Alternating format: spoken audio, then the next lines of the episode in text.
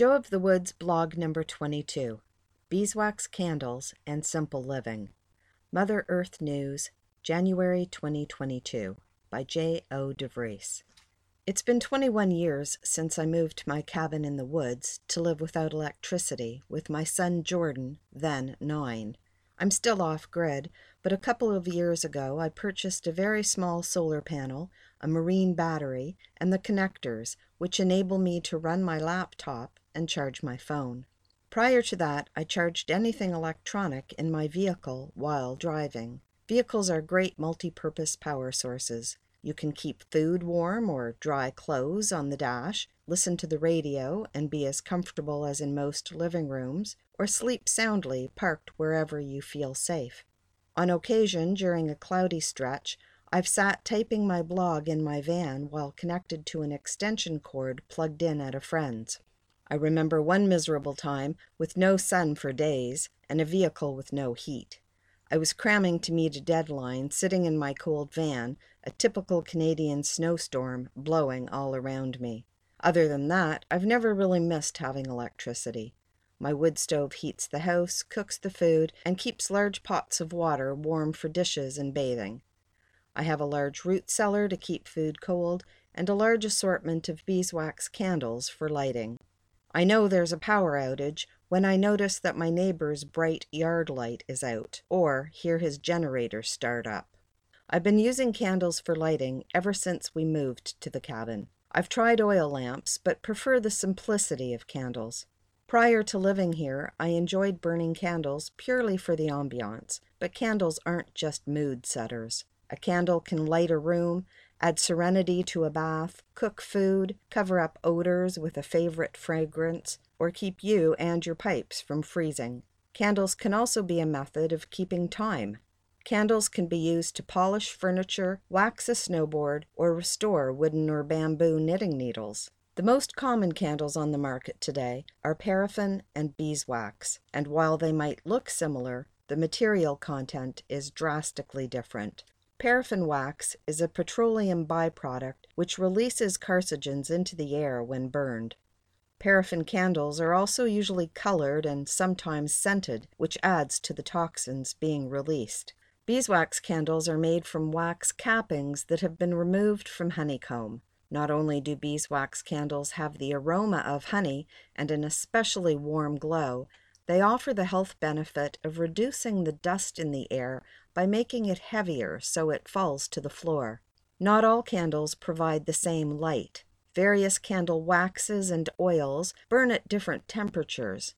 Beeswax burns hotter than paraffin, producing a brighter flame.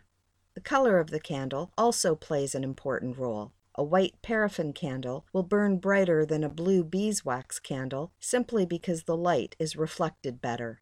The lighter the candle, the brighter the light. The shape of the candle also affects the light it delivers. Any shape other than thin cylinder shapes reduce the light being emitted. Tapers provide the brightest light as the wick doesn't drown in the melted wax pool. Here at the cabin, I usually read a book by the light of a single beeswax taper.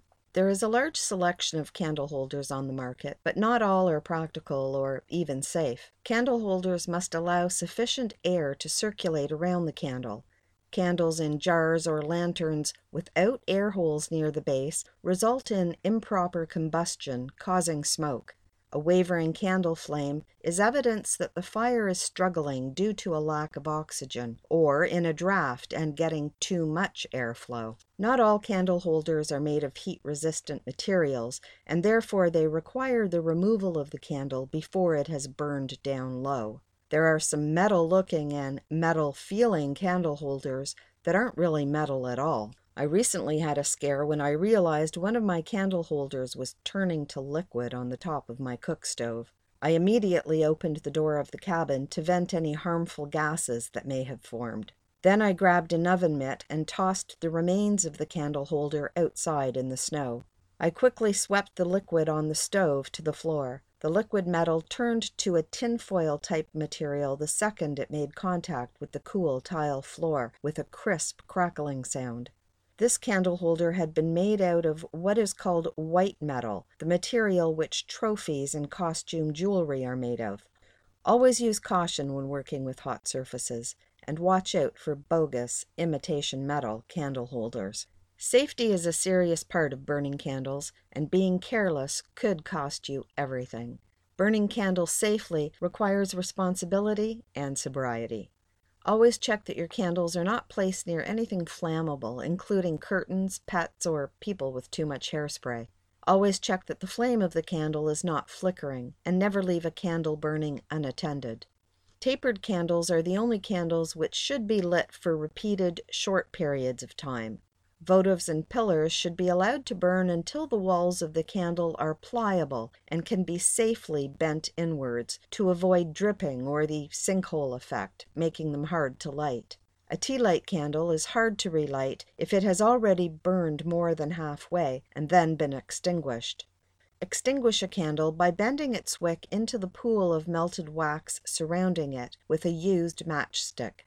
Save all bits of old wax to make new candles or wax bars. I have never regretted using beeswax candles for lighting or longed for electric lights. I've gotten used to soft lighting and am usually in bed soon after the sun sets anyway. When by myself, I rarely light more than one candle. My company, on the other hand, are not used to sitting in the dark, so I've got candle holders that hold multiple candles. I've learned that placing a candle in front of a mirror provides twice the light. Three mirrors provide the light of six candles or more if the mirrors are positioned properly. Even windows reflect candle light. Candle means to shine. The candle is a symbol of holy illumination of the spirit of truth, light in the darkness. Next month's blog will be instructions for making simple hand dipped candles at home from all those bits of wax that accumulate.